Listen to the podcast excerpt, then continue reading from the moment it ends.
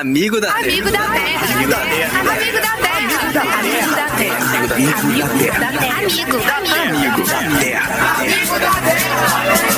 Vamos precisar de todo mundo. Um mais um é sempre mais que dois. Pra melhor juntar as nossas forças. É só repartir melhor o pão. É.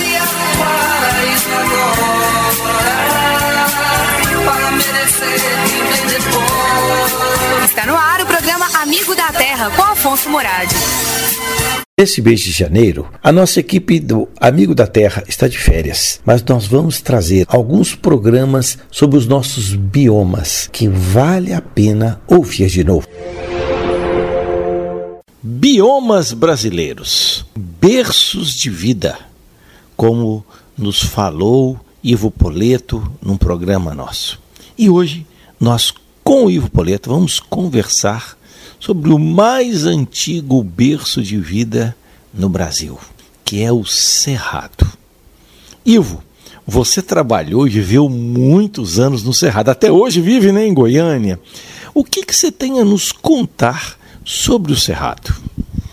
Eu creio que a primeira coisa importante que a gente tem que se dar conta é de que o Cerrado deve fazer parte do, das revoluções que a Terra fez aqui na América do Sul. Você sabe que a América do Sul é, talvez até tenha se separado no longo tempo da África. Então, o, o que é território nem sempre foi do jeito que nós vemos agora e conhecemos agora. Então, nos grandes movimentos que houve aí, se formou a Cordilheira dos Andes. Nós vamos voltar depois, quando falarmos da Amazônia, que só existe a Amazônia porque houve mudança é, da, da, direção das águas. Elas passaram a correr na direção do Atlântico e não mais só na direção do Pacífico. Nesse mesmo movimento, a Terra faz em milhões, bilhões, na verdade, de anos, ela vai se, vai se mexendo, ela vai se criando, eu digo, ela vai sendo moldada para chegar ao, ao jeito que nós somos. No nosso território brasileiro, o que se formou antes do que os outros é o cerrado.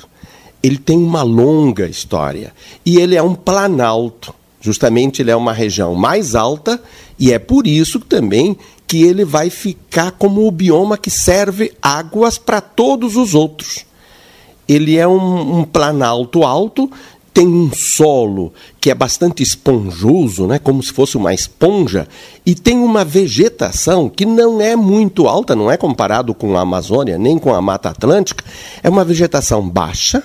Por quê? Porque também tem um ritmo de chuvas e seca permanente todos os anos, tem mais ou menos a metade de tempo, tinha, é melhor falar tinha, uma metade de tempo com chuvas e bem intensas, e tinha uma outra parte do ano quase igual que não chovia e não chove até hoje. Então ele tem essa divisão de chuva e não chuva, que é praticamente a característica é, dessa região. E aí estas águas, elas penetravam no solo, também ajudadas pela vegetação, por quê?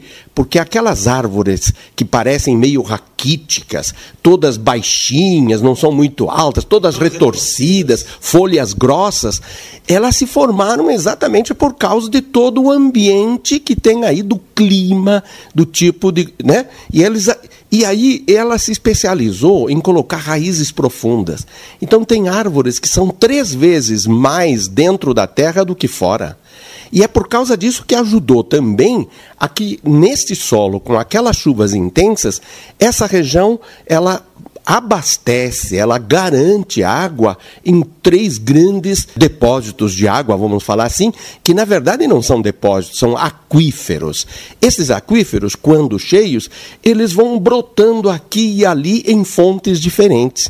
E é por isso que ela que vai depender inclusive do cerrado, por exemplo, a vida do São Francisco. E agora já está começando a ter problemas. Por quê? Porque, veja bem, e aí vou dar uma segunda característica. Tem estudos muito bem é, feitos em termos científicos que comprovam o seguinte: Durante 12 mil anos de presença humana nessa região, o Cerrado, é, eles mexeram na cobertura vegetal, mexeram entre 12% e 15%.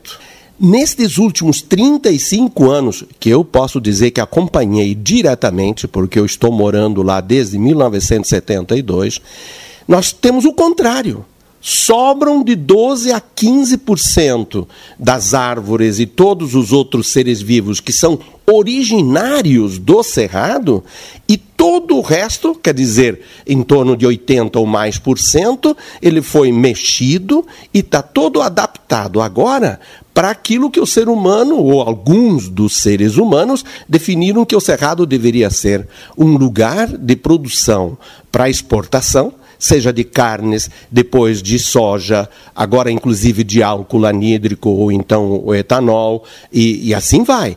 Então, quer dizer, em 35 anos nós invertemos nós estamos com um cerrado com em torno de 80%. Os dados oficiais dizem que é mais, em torno de 40%, mas isso é porque eles olham o que se é, constituiu de vegetação onde foi meio abandonado. Mas isso não é mais a vegetação originária do cerrado.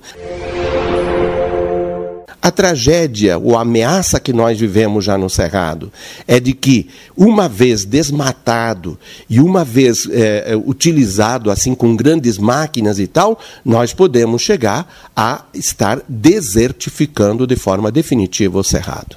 Esse assunto é muito importante, nós vamos continuar num próximo programa. Você que está aí com a gente, você ouviu o depoimento de Ivo Poleto, sobre o Cerrado brasileiro, um dos, um dos berços de vida do nosso país. Siga com a gente, até o nosso próximo programa. O Amigo da Terra tem a parceria da Comissão da Amazônia da CNBB. Amigo da Terra. Amigo da Terra. Amigo da Terra. Amigo da Terra.